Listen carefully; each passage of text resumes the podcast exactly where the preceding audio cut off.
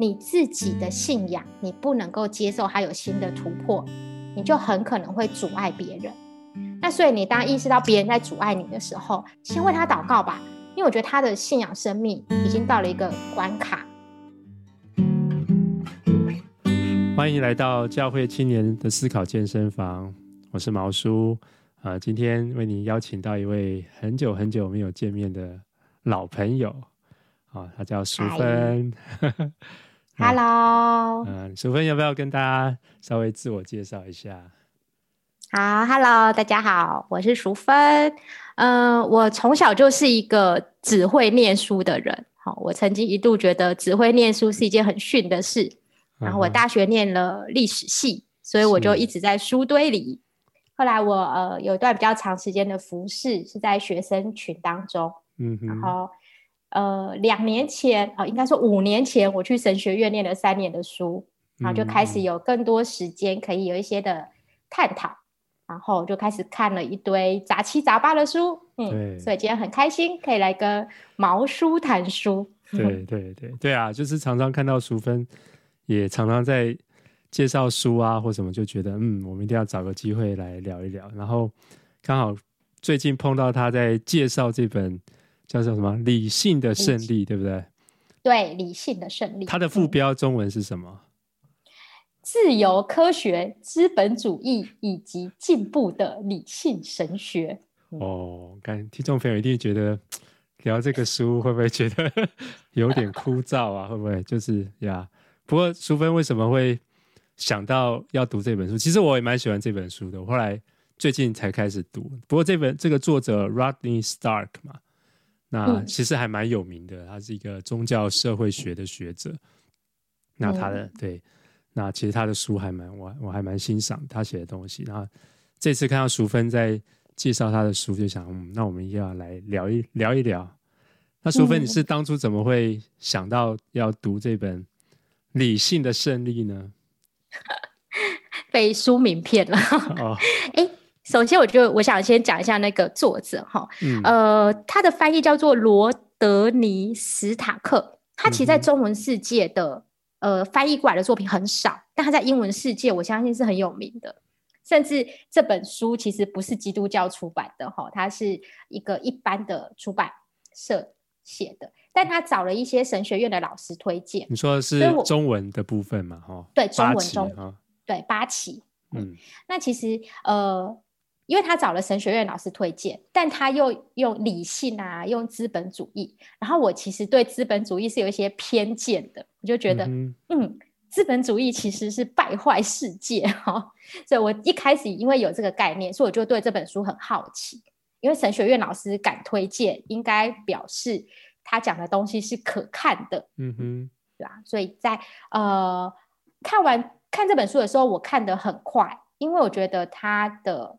呃，用字很很适合现代人，然后讲的很浅白，但是呢，它的概念其实是给我一堆很大的冲击。嗯哼，对，所以我就会觉得，哎，那基督徒到底要怎么来看待理性和资本主义这两件事？我就觉得，嗯，嗯，这本书给我蛮多的新的挑战，所以想跟大家来聊一聊。嗯，嗯，我们这个这一季的节目叫《教会吃不饱》嘛，不过。嗯，可能不需要特别讲吧，因为因为这一部分这个教会的历史，或者是说他谈的其实是中古世纪，他要翻转大家对于我们所谓的那种黑暗时代的那种印象哈。嗯、这块的确是至少我在学校的课本里头，或者在教会讲台，基本上是不会谈到这种，因为我们的。教会历史好像都从宗教改革之后嘛，对不对？嗯嗯嗯、之前这个教、啊、教皇啊，是什么敌基督？之前都讲很快。对对对，所以你看，他等于是不仅是补充这一段历史，而且有点像要颠覆一般大众对于所谓黑中黑暗时代、黑暗的中古时代这样的印象哈。对啊，因为我觉得，呃，如果对教会历史有一点点熟悉的人。或是说在中文世界啦，因为中文的书籍里面，中古世纪症就会被变成是呃很保守，然后好像就是天主教很腐败，然后掌管了一切，嗯、以至于哈、哦，好像中古世界人民过得很可怜，然然后像马丁路德出现一盏明灯的，嗯，然后之后先先有文艺复兴一下啦，呃，对，达文奇之类的，嗯，在整个历史的脉络里面，嗯、或是基督教史的脉络里面，我觉得我们常常会呃略过这一段历史，嗯，但是呃，到底资本主义，嗯、呃，应该说资本主义对于当代。整个社会的兴起其实是一个非常重要的东西，然后让呃平民也可以兴起，然后让呃中产阶级开始可以跟贵族平起平坐。其实它对于整个社会阶级是很大的影响。那作者就要把这件事情摆回，这是基督教促成，而且是泛基督教，就是不是宗教改革后才发生的。我觉得他的这个目的性非常非常的强烈，这也是我觉得这本书其实很值得看啦。你不一定要原。相信他所有的内容，但是我觉得它可以让我们对信仰是更拓展的。不然我们我自己会觉得，那为什么信仰可能一开始很好，然后到中古世纪跌到谷底，然后才又变好？就是如果信仰是好的东西，那为什么容许它跌到谷底呢？就我觉得这个这个概念对我自己的信仰生命还是有一些的冲击的。嗯，我觉得他。想做就是我们刚刚谈到那个，比如我们后来讲启蒙运动啦，或是我们后来对于科学的一种看法，就是觉得哎、欸，想到教会就是那种打压科学家，然后把那个哥白尼好像这些科学家呃，让他们这个关关在监牢啊，或者怎么样，就是有这种印象，对，然后迫害，然后甚至我们用启蒙运动这个字眼，其实也代表就是说。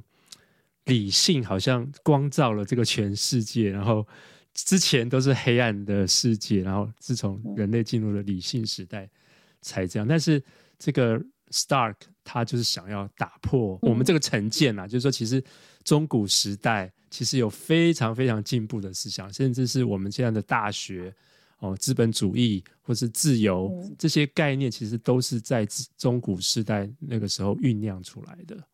在他的书，其实第一章部分他就有提出来说，嗯、其实呃，经验哲学家反而是在中古时代朝科学迈进，因为他们相信这个世界是越来越进步的，所以他们其实在科学上面有很多的研究。反而是到后来，呃，当大家觉得说啊，呃，古希腊很美好的时候，其实古希腊反而才是迫呃阻碍科学进步的。他就觉得说，哎，牛顿跟他同时代的人的突破，其实你认真去对比，他跟古希腊的那一些学术是背道而驰的。然后，所以他就会觉得说啊，其实中古世纪就是在经验哲学的世代里面，科学有一个大幅的前进，只是后来因为有牛顿这些更耀眼的星星出现，哈，所以这些才被忽略了。嗯你可以再解释一下吗？就是说，他有点在强调说，其实科学这样的东西，它是出现在西方欧洲的文化当中，它不是出现在伊斯兰，也不会出现在中国。当然现在也有，但是他说，当初这个环境、这个土壤是在在所谓的基督教的土壤当中，他是怎么解释的？因为我觉得他很。他就会觉得那个进步史观这件事是很重要的，而因为基督教有创造的概念跟有末世的概念嘛，所以我们的时间轴是往前的。可是比如说像希腊或是罗马，他们其实是有一点类似台呃中国的那种循环史观，对，所以是他们拒绝进步，因为事情是不断的轮回，所以你只要做好就好了，你不要你不需要做更好。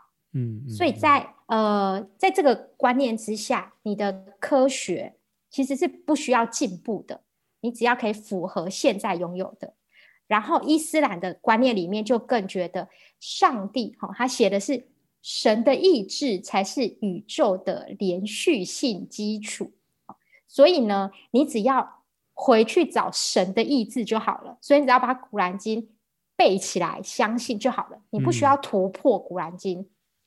以至于你在生活的其他层面，就你有这个概念，不需突破，只需完全顺服的时候，其实你在科学研究，你在新的知识的时候，你也会觉得我要走保守路线，所以我不会突破，也就不会有所谓今日的科学。所以他觉得基督教那个进步史观会越来越好这件事，促使了就是中世纪的基督徒哈，他们愿意去研究这个东西，还有没有什么更深刻我们可以理解的？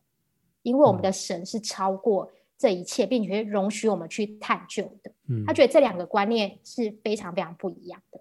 对，嗯，我记得他也讲到说，其实像犹太教是比较以这种仪式为为主的哈，嗯，那基督教它就是强调这个 doctrine 教义啊，所以其实基督教很多的争议都发生在这种教义的争论之上。然后圣经圣，嗯，甚至圣经保罗在讲，就是说这个。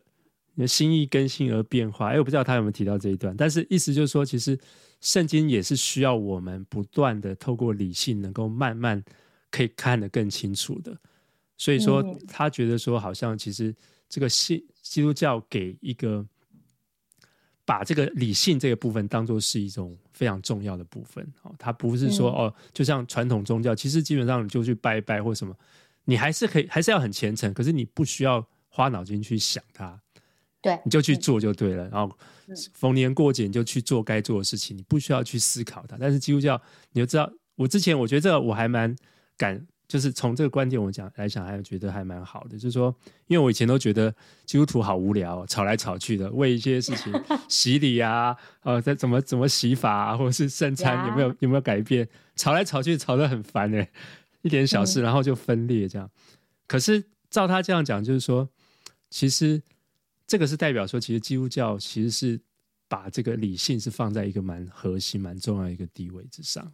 嗯，对，基督徒愿意讨论，原因是这个神是够伟大的，是可以讨论的。然后我觉得有有一点啊，有点有趣是，他这整本书几乎不用圣经的经文，嗯哼，就是他不用圣经的经文来佐证他所讲的任何事。所以这本书对于非基督徒来说，他不会太说教。他就是都是拿历史曾经发生过的事，或他的统统计的数据来证明基督徒是理性的。嗯，可是你如果说你，哎，他用了哪些经文？没有，嗯，真的整本书都没有经文，这样子很有趣。所以，所以我知道吗？我真的读这本书，我其实还蛮感动的。我觉得，我觉得跟很很多人不一样，就这不是一般的属灵书，可是我觉得它很属灵。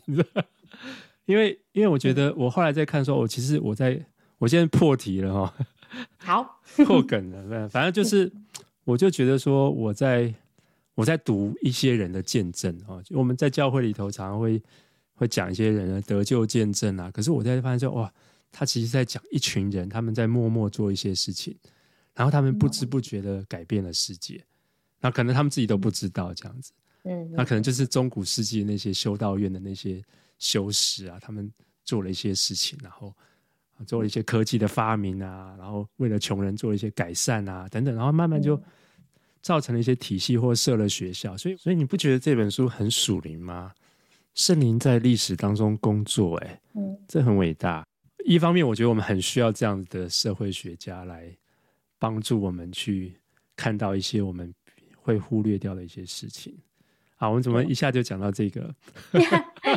但我觉得顺着这个讲啊，我觉得我自己感动的点，反而是他没有要营造出中世纪的基督教是完美的。对，就是他强调，的确那个进步造成了资本主义的兴起，造成了很多平民的生活可以提升。可是他并没有就觉得说，哦，所以基督教是完美的。他一样把那些贪腐，甚至在教会里面有很多人，就是呃，因为这样开始有一些贪婪，他们开始。跟呃政府合作，然后对，又把经济带歪了，就他把这些全面性的都讲出来，嗯，他并没有要让你有一种感觉是读完之后觉得啊教会好棒哦，我要去教会，没有，他就是告诉你事实，你就是不可否定基督教占了很重要的位置，嗯，但我也没有要告诉你基督教里面没有黑暗面，我觉得这反而是我比较感动的点，是，所以我觉得很真实的呈现。整个历史的过程，其实让人可以更客观的去看待原来信仰它的必要性跟它的嗯不完美性。嗯，我觉得这才是真的在谈信仰，而不是哦，就是嗯告诉你很好，你来，然后就发觉啊里面一堆黑暗面。是，我觉得就是很真实的在做学术啦。我觉得他就是对对对，他就很认真的在呈现他看到的一些东西，然后好奇，那为什么大家都会说这样中古世纪是这么黑暗，可是他却找到一些证据证明他不是。对，所以我我觉得需要先去谈一点，就是说，我们想到资本主义，我们就已经从我们现在二十一世纪的角度在思考。刚刚你苏芬奇已经谈到，就是说。呃，我们现在啊，资本主义造成很多的问题啊，贫富差距啦，气候变迁啦，好、嗯、等等、嗯，年轻人买不起房子啦。但是，这个是我们现在从这个角度来看的，当然这个问题都很严重，没有错。但是其实你要回到，如果当初他是他的最早讲到最早那个资本主义的雏形是第九世纪，是不是？对，他书上没有特别写，但一般来讲是从第十世纪。九世纪、十世纪都已经算是资本主义了。嗯，嗯哦，对，所以跟那个新教伦理的那个 Max Weber 讲的差别很大哈、哦。就像我们定义现在到底几岁是年轻人 哈，你会发觉有人说四十五岁以下都还是年轻人，你 有点傻眼。所以我现在还是年轻人啊。好，所以所以就是说，他我觉得当初那个资本主义其实是。对于啊，带来整个生产力啊等等的很大的进步，包括这些管理，他透过这样的制度哦，我当然不是学经济的，但我就说他在，而且他他谈到是最早是在修道院里头慢慢产生出来的嘛。那但我觉得就是说，对一些好的管理呀、啊，然后把这些呃盈余出来的东西再继继续投资，做更高的生产力，其实。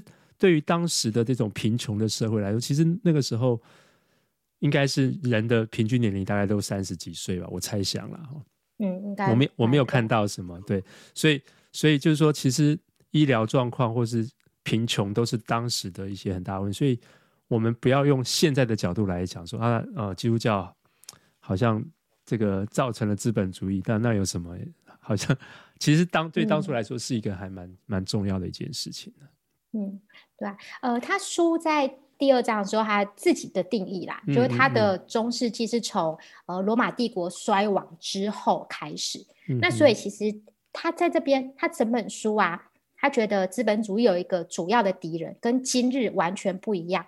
他的主要敌人就是帝国，就是贵族统治的那种呃一小撮人，然后要整个各地的人来服侍他，然后你的。田产要进贡哈，有点像台湾的那种皇帝的制度。嗯、他其实觉得资本主义的敌人是这个。嗯、然后为什么呢？他就讲到了，当我们不需要去我的生产的东西不需要上缴给一个呃遥远的天皇的时候，我才会愿意哦。我怎么样可以生产更多？因为如果以前是要缴给皇帝，我生产的越多，我缴的东西就越多。那我为什么要为别人做白工？嗯、可是当罗马帝国它崩解之后，开始变成小群小群的。嗯、OK，我所生产的东西越多，我自己可以得到的越多。他会觉得这个就是他的资本主义。所以他讲到了呃科技的进步啊，一开始他着重的是生产力的增长，好、哦、军事的应用，还有运输上的进步、嗯。而这些都是在大帝国主义之下，你不需要去思考的。你在大帝国，你根本不需要军事，你也不需要运输，你的生产就都是为了别人。这些观念就在他所谓后来的统治经济，好，就是帝国主义的经济，他觉得是不会促成资本主义。而基督教就是在帝国主义没落之后，成为小群体的核心，就是那些小的修道院，他们就可以帮助这一地的居民，他们开始有这一些呃。军事技术啊，运输技术啊，生产技术上的成的成长，这样子，嗯，所以他会觉得基督教的概念其实是在非帝国主义之下，才能够真正的促成资本主义呃圆满的兴起。嗯，因为他后面就举了一个负面的例子嘛，在西班牙帝国哈，比较晚期了，十五世纪了吧，那个时候呢，他们也是基督徒，但因为他们是有一个大皇帝在，所以他们没有兴起资本主义，所以并不是基督教就可以兴起资本主义。它其实有一个，它主要在论述的点就是，你要不是帝国统治经济，嗯哼，而是小小群体、小群体这样子，一个小小国家这种就可以。我觉得是他这本书呃串的一个桥梁。嗯嗯，所以有时候有些人就会问说，那今日有一些非基督徒，呃，就非基督教国家也有资本主义啊？对，但是它是因为你没有那个群体的统治，就是你没有帝国主义的统治，以至于在全球化的过程，你很容易接受到这种资本主义的概念，嗯，就是我的生产是给我的，给我自己的这种概念。但这个概念一开始是因为基督教的进步史观而发展出来的，嗯，它其实有一个过程的这样。是，嗯。淑芬可不可以帮我们介绍一下？因为刚才讲到说，其实中世纪他们在不管是制造啊，或是军事，还有这个运输上都有很大的进步嘛。那我们好像对于中世纪都比较没有什么概念哈。有没有可不可以举几个例子说，哎、嗯，中世纪其实啊、呃，在这些修道院其实有很很高度文明的发展呢？好，我觉得这很有印象深刻的，我有一个。印象很深刻的地方，但是我必须承认，嗯，是因为我对罗马的历史很有兴趣，嗯，因为你要比较更之前很惨烈的状况，你才会知道他有多少进步。像他在那个呃战争的这件事上啊，他就会讲说，中古世纪开始就是你不需要船去撞船，你直接用火炮。然后，所以你就很容易就可以把敌人攻打结束嘛，所以你的战力就大大提升。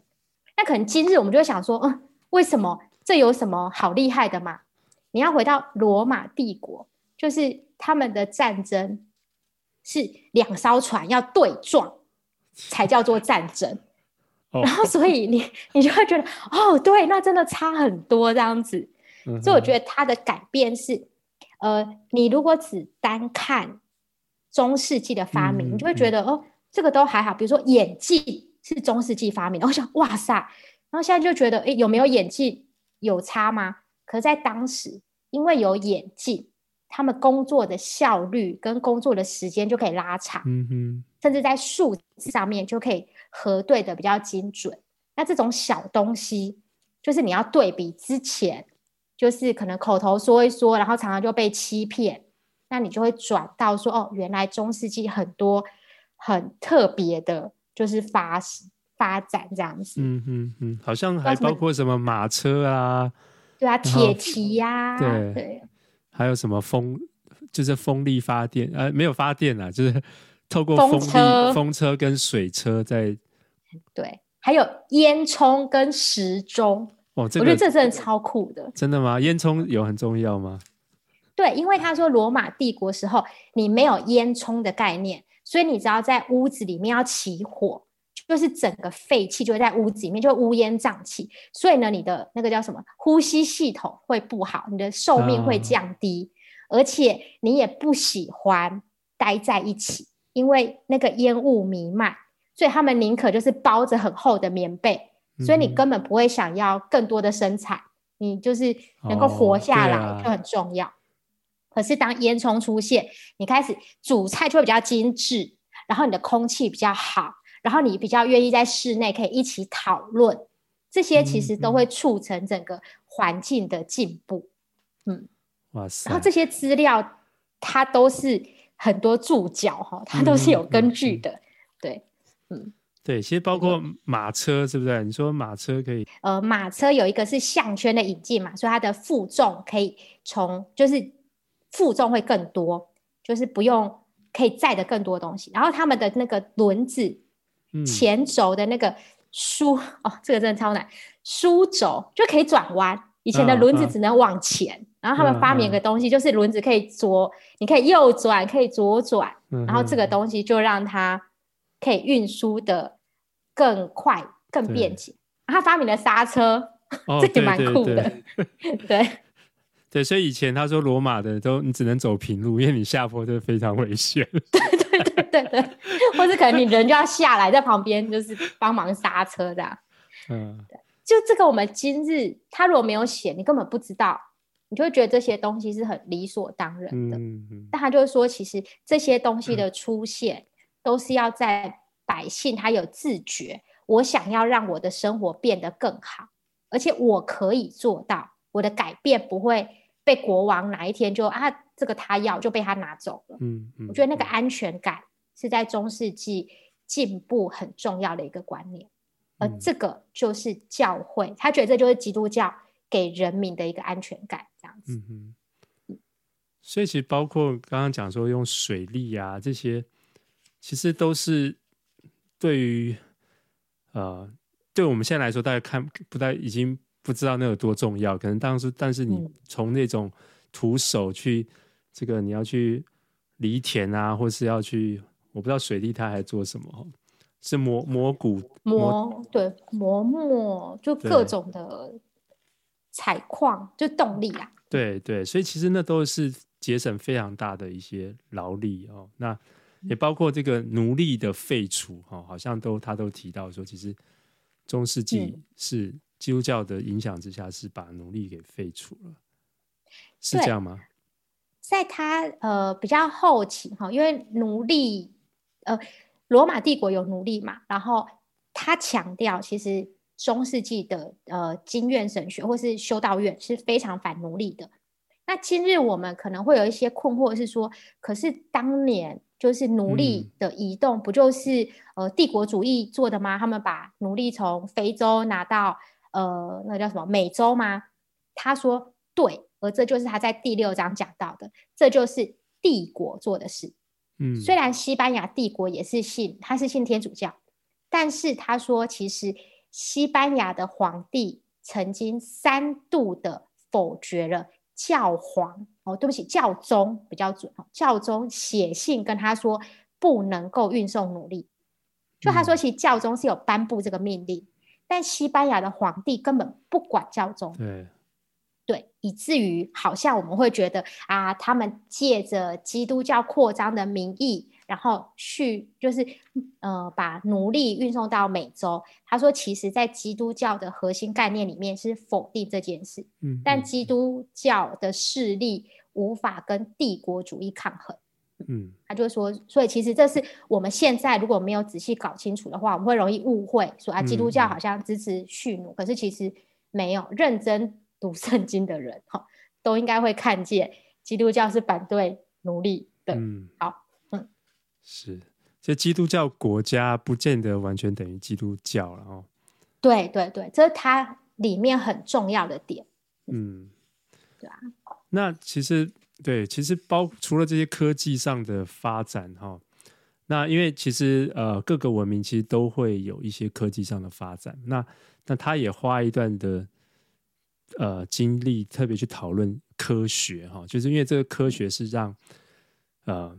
欧洲这个文明跟其他的文明有一个非常跳跃性的差，这个不同的地方嘛，哈，因为科学是一种你要去有理论，你要做假设，有理论，然后最后去实证，去去做实验，去验证它，哈。那可能过去你可能有一些技术啊，或是你可能有理论，但是你不会去验证，或者是说你你可以去，你你可以做出很棒的东西，可是你背后没有理论。但是科学是把理论跟实证，就是验证这两块结合起来。嗯，因为我觉得他把这件事情，就是科学可以开始变成理论，它其实是有点是结合在所谓的大学的兴起。嗯嗯。那呃，应该大部分的人可以认可哈，大学是从基督教开始发起的。那这是因为他们的呃修道院，他们很多修士，他们呃不用工作，所以他们可以钻研知识型的东西。所以教会对这件事情其实是非常呃看重跟投身。嗯、那有一个研究的环境出来之后，你可以不用为了啊我明天要吃什么要去劳力，你可以很单纯的在研究的时候，你才有可能做出理论。嗯。今天也是嘛，如果一个大学教授他呃外务很多，然后他下一餐要在哪里，他都搞不清楚了，那他花在理论上的心力必然是减弱的。所以大学这个制度的兴起，由教会支持，促成后来科学可以越来越进步，或是科学可以有一个可以发展的平台这样子。嗯嗯。对然后他说，其实天主教真的没有反科学，那个是他们是反异端，嗯、对、嗯嗯、对啊，所以其实那个什么太阳绕地球，地球绕太阳，不是从哥白尼才开始讨论，对，他们是讨论了很久，只是后来因为是异端，而不是因为它是科学，所以它才被呃否定了这样子。对。所以他讲到说，这个不是科学革命，而是科学的进化吧？我我这 evolution 我不知道翻成什么，就是说，其实科学是在中世纪就已经酝酿很久了。那可能在牛顿或是后来一些人把它，就是有一些突破性的发展，但是不代表前面做的事情这些功劳是是白费的，就是前面人做很很多很重大的贡献啊。那我觉得他讲的科学还有一个很重要的点是说，呃。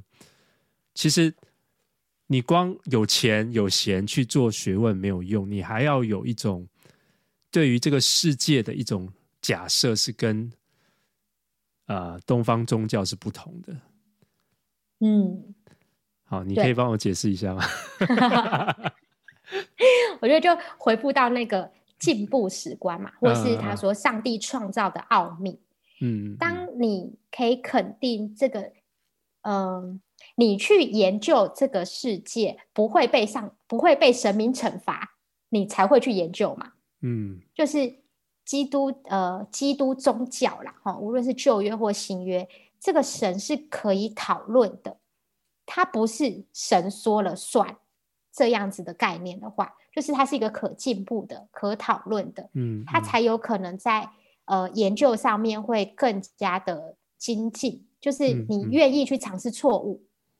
可是，比如说像东方的概念，就是，呃，你这样子哈，那个什么会被咒诅哈。然后举一个例子啊，就是你什么，你手指月亮，耳朵就会被割掉，那你就不会去探讨说为什么不行，因为它已经有一个明确的惩罚，耳朵会被割掉，而且是所有社会的人都一同告诉你这个观念的时候，嗯嗯嗯、你就不可能有突破，因为你害怕被惩罚。嗯、可是，在基督教里面，它其实反而是一种，哦，你可以讨论。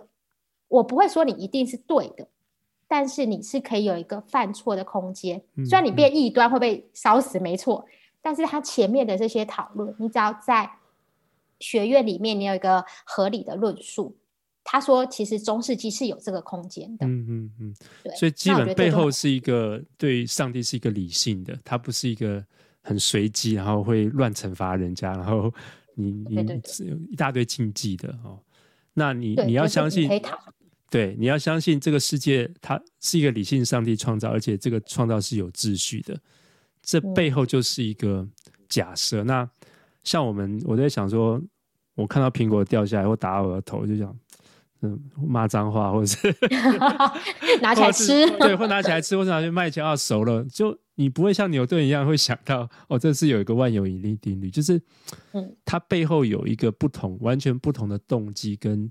假设对世界的假设，那这个是啊，我们在可能东方或者其他的这个宗教环境是比较特殊、比较没有的。那所以他也谈到说，其实只有在基督宗教的时候，把这个自然当做一本书来阅读哈。那这个也是非常非常特别的。那通常我们在这些自然里头都充满了神灵啊，或者是这个。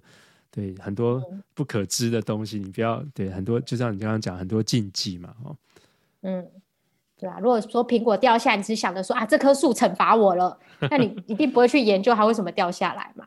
我觉得那个秩序，上帝的创造哈，大家可以看《创世纪》哈，很有秩序的这个记载。我觉得还是对于呃整个基督宗教来说，他对于秩序的探讨。深切的影响了他，愿意在科学这种事情上面去花心思跟，跟呃，愿意支持有人去做些这些事情。嗯嗯嗯嗯。所以刚才谈到大学哈，就是说，包括我们现在台湾人或者在华人，我们对于这种西方的大学，不管是牛津啊、剑桥啦、哈佛啦、嗯、这种，觉得哇，好厉害的学校。其实它最早都是基督教。教会创立的啊，或者协助创立的，嗯、那那可是呀，我觉得觉得说，这个是一个非常非常重要的事情啊，因为之前你也在做做过学生工作嘛，对不对？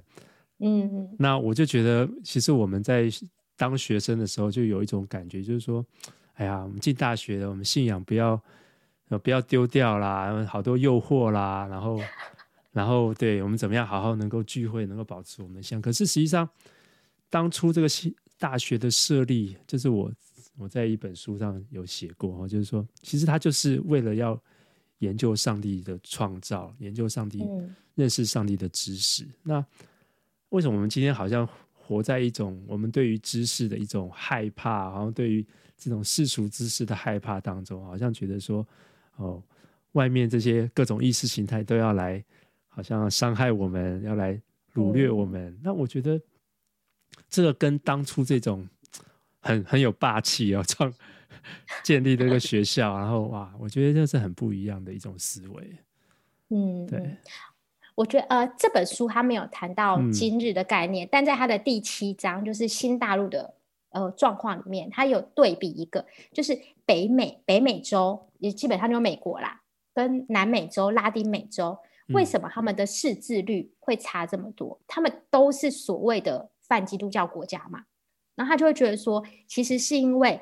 呃，北美洲、北美的呃父母，他们知道，他们需要投资在他们子女的教育上，是为了宗教信仰，因为他希望他的子女可以在宗教上面。那时候已经宗教革命后了，好，这已经是一一六二零年之后的事，所以他们愿意投资。他们知道信仰需要是呃每个人要亲身去经历的。可是呢，在呃拉丁美洲。他说：“其实到二十世纪哦，很多拉丁美洲国家都还是禁止贩卖圣经的，所以他们不需要我个人去理解这个圣这个信仰，以至于他们的甚至连注册率哈，学校的注册率是很低的。他有个数据，一八六零年的时候，美国白人识字率高达百分之八十九哦，可是，在西班牙，哈，他们可能是二十。”甚至波多黎各不是西班牙啦，是那个拉丁美洲，嗯哼哼，它可能是呃，阿根廷是二十四，巴西是十六，利兹是十八，波多黎各甚至只有十二而已。嗯，就是他觉得你怎么样看待你个人跟信仰的这个关系，其实会呃，在你的教育里面会直接的反映出来，因为在当时你的教育其实跟信仰。是紧紧的扣在一起的。嗯，那我觉得我自己的应用啦，到今日，我们为什么会觉得不要，呃，我们不要接触太多非基督教的思想啊，那些可能是不好的。嗯。我觉得是因为我们好像回到一种个人的，我们不重视个人的信仰，就是我们害怕，呃，这个人他出去，呃。一个呃陌生的领域去探索他的信仰的时候，他就会失踪。嗯，我们没有那个确据，是他因着他跟上帝的关系，他其实是可以在一个陌生的领域里面去探究这个信仰有没有更宽广的一片天。然后呢，这个害怕促使我们直接像。君主一样哈，我们就下了一道禁令，好，就是你在这个范围里面，我保你平安。嗯、我觉得 这个概念会让我们跟这个世界越来越遥远，嗯、然后我们就会偏向于西班牙的那种宗教哈，就是我是国王，你听我的就对了，嗯、而不是像所谓的呃北美的宗教是 OK，每个人都需要跟上帝有直接的关系，你需要自己去搞懂你的信仰。我们在信仰初期当然是需要陪伴跟需要兼顾，可是如果这个陪伴跟兼顾我们不愿意放手。啊，我想毛叔你应该比我更理解哈，就是教养小孩嘛，你不让他出去，他真的会长不大。嗯，而这个东西，我觉得在华人或者说在台湾的基督教界里面，我觉得有越来越严重的趋势。嗯嗯，对啊，所以其实像。这种社会学啊，像这种文学啊、呃、哲学啊，这种可能在一般教会里头就觉得啊，读这些这些学问有好像很容易偏离上帝哈，啊，很容易被被这个带歪这样。可是就是觉得说，其实我们的心可以再更更宽广、更大一点哈。我们相信这个，不管是谁的知识，哪里来的知识，如果是对的知识、好的知识，都是都是神的知识，都是对，都真理都是上帝的真理嘛。所以我觉得呀，我觉得就是说，其实也鼓励这些年轻的朋友。其实我觉得我知道一些在这种文史哲的这种学生啊，或者他们毕业，其实对于教会，其实都会有一种。小小的失望或者失落，因为他们在学校学的东西，在教会都不谈，或者甚至教会也不懂。我也觉得说，其实我们基督徒是可以去好好理解这些世俗的知识，然后，哎，就是开阔我们的心胸，这样子。对啊，我就我又想补充一个点，就是，嗯、呃，这是我个人意见哈，以下纯属我个人意见。是是是我觉得，如果你遇到的呃长辈或前辈，他们对于你的学科有一些的呃否定，或是有一些的拒绝，嗯、很有可能是他们自己的嗯，好，我想一下用词，就他们已经失去那个进步的史观了，或是进步的信仰，嗯、就是他们已经不相信他们的信仰会继续的往前进，因为他们觉得他们已经拥有了某种程度足够的真理。以至于，当你如果提出一个新的概念来挑战他们的时候，他们第一个反应就是这个不重要，好，我们信的这个传统才是对的，嗯。但这就是这本书在挑战的。如果你的呃观念、你的信仰观不是进步的，你就会走向啊、呃，也不能讲灭亡啦。他就觉得这是错的，因为基督教、泛基督教的史观应该是进步的。如果我们相信上帝是创造的，而上帝周末还有另外一个新天新地，它是一个线性的轴线的话，那它一定是会越来越进步的。嗯嗯，啊，你可以你可以否定这一点，但是如果回到比较实际的应用，如果你自己的信仰你不能够接受它有新的突破，你就很可能会阻碍别人。那所以你当意识到别人在阻碍你的时候，我觉得你可以先为他祷告吧。因为我觉得他的信仰生命已经到了一个关卡，嗯、他不愿意改变，但你不要因此就你也不愿意改变。我觉得这个就是一个挑战吧。至少我自己给我自己的挑战就是，我要一直接触新的东西，不是因为这些新的东西是好的，而是我不希望我的信仰只停留在。一滩死水，原谅我用这个，我觉得有点严重的词。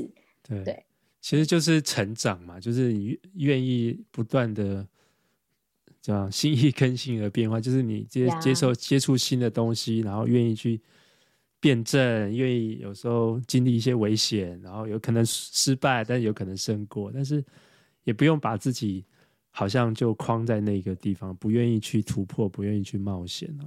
嗯，那我觉得。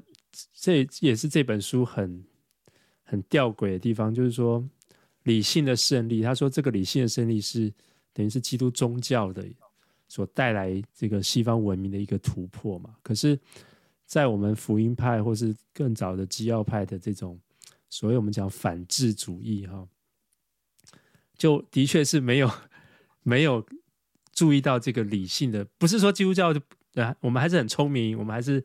很会读书，我们还是可以考上什么台大电机系或者什么很好学。可是好像没有比较不会用信仰来跟这些学科对话，然后没有办法去整合。那我觉得就是很可惜的部分。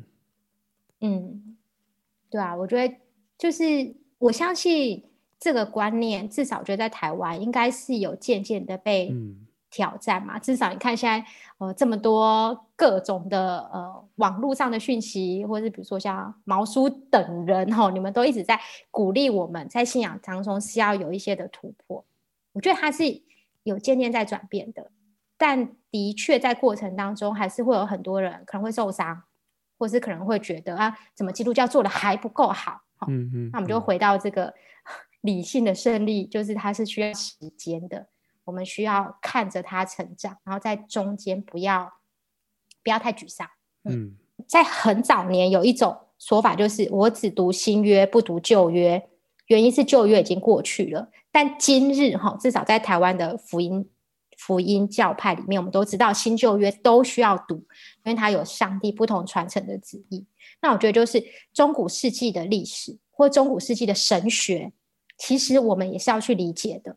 不要觉得说啊那一段不重要，所以我只要理解马丁路德及其之后的人。我觉得特别，如果你在信仰上面你想要更有深度的人，你要整个都来看，不然其实马丁路德他们那时候也做了很多。呃，不完美的事情，我们很容易就困在宗教改革之后的神。嗯、那我觉得那个神其实也是不够全面、不够完整的。嗯嗯，对啊，所以我觉得就是多多阅读各种的讨论，然后不要只相信任何一本书说的是对的，嗯、这样才会让我们的信仰有真实的成长。这样子，嗯嗯嗯。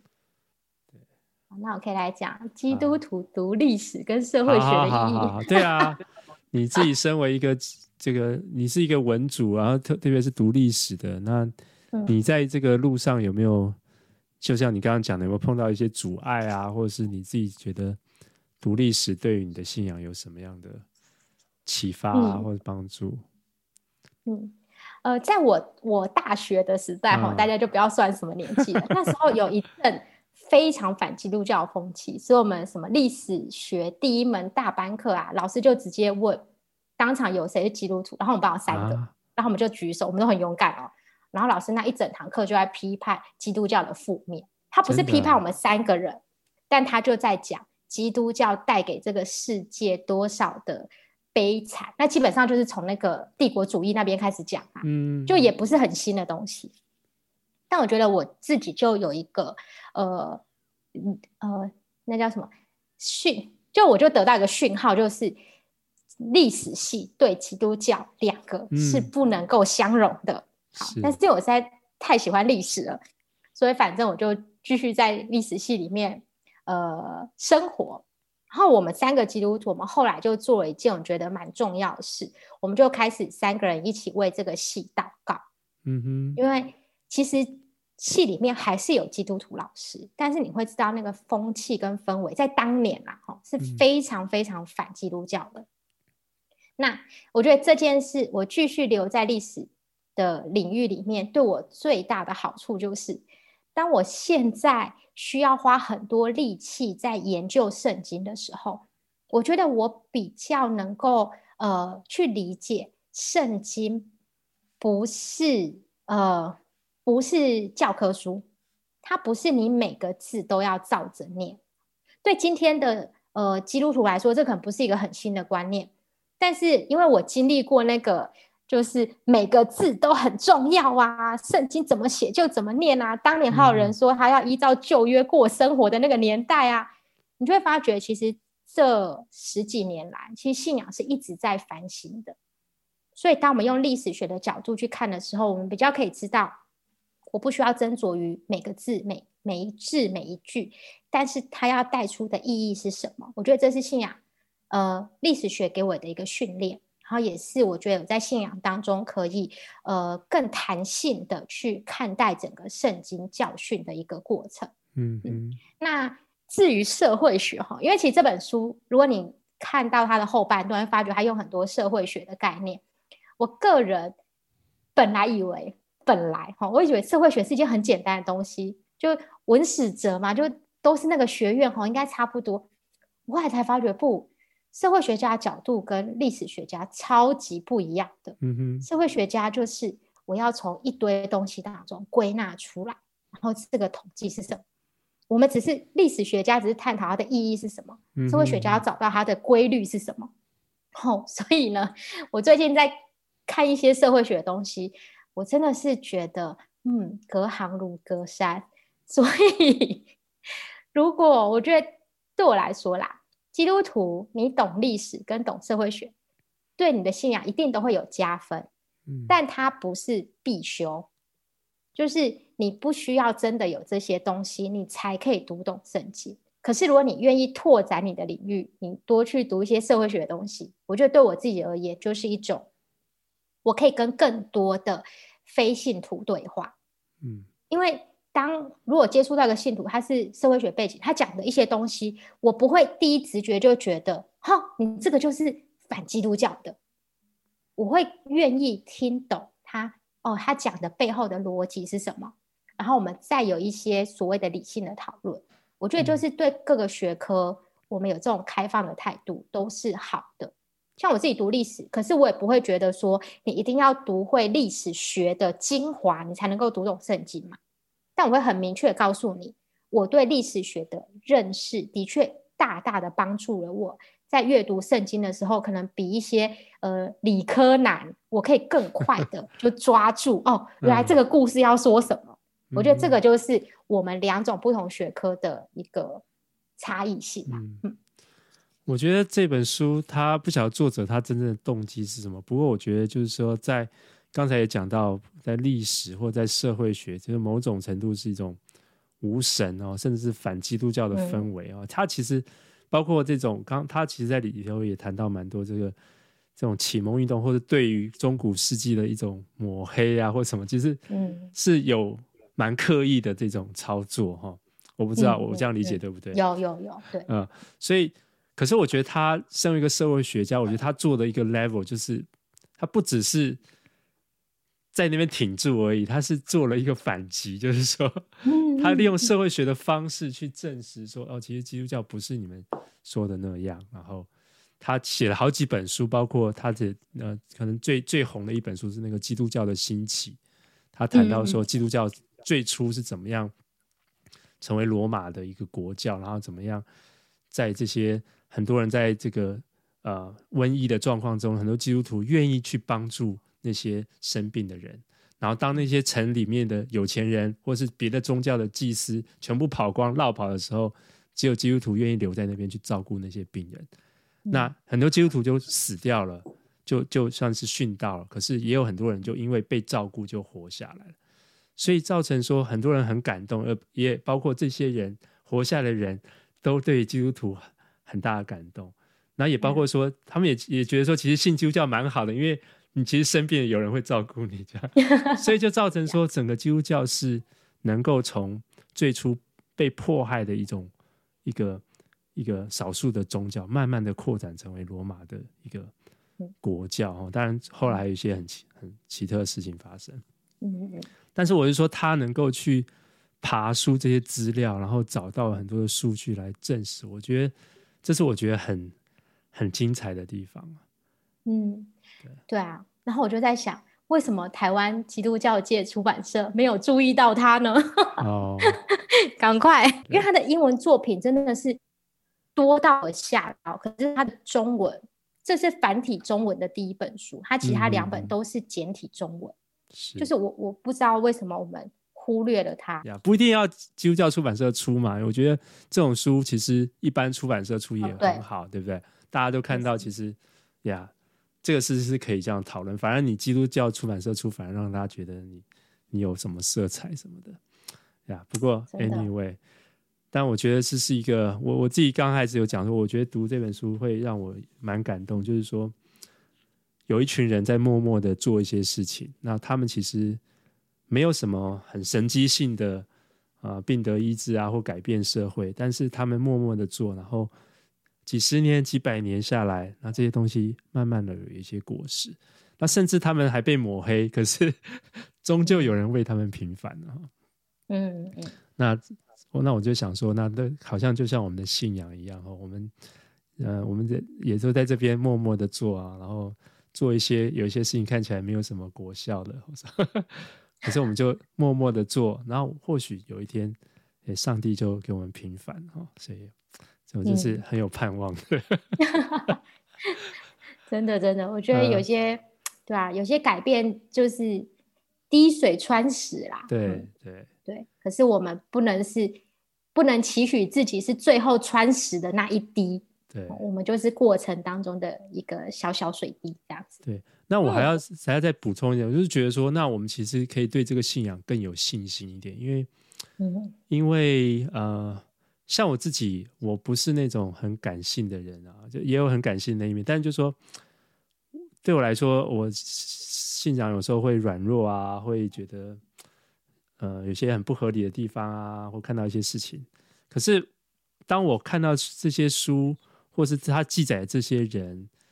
他们在这些历史当中做了这些事情，然后对于这个世界有这么大的贡献的时候，我就觉得哇，这个信仰其实还是很很强壮的，它还是很有历史，它还是很可以证实它是一个很好的信仰。当然，就是说我们就是说信的人还是有参差不齐嘛，像我们这种都是对不对？常常跌倒的，嗯，但是就是说还是有一群人，他们能够活出这个见证。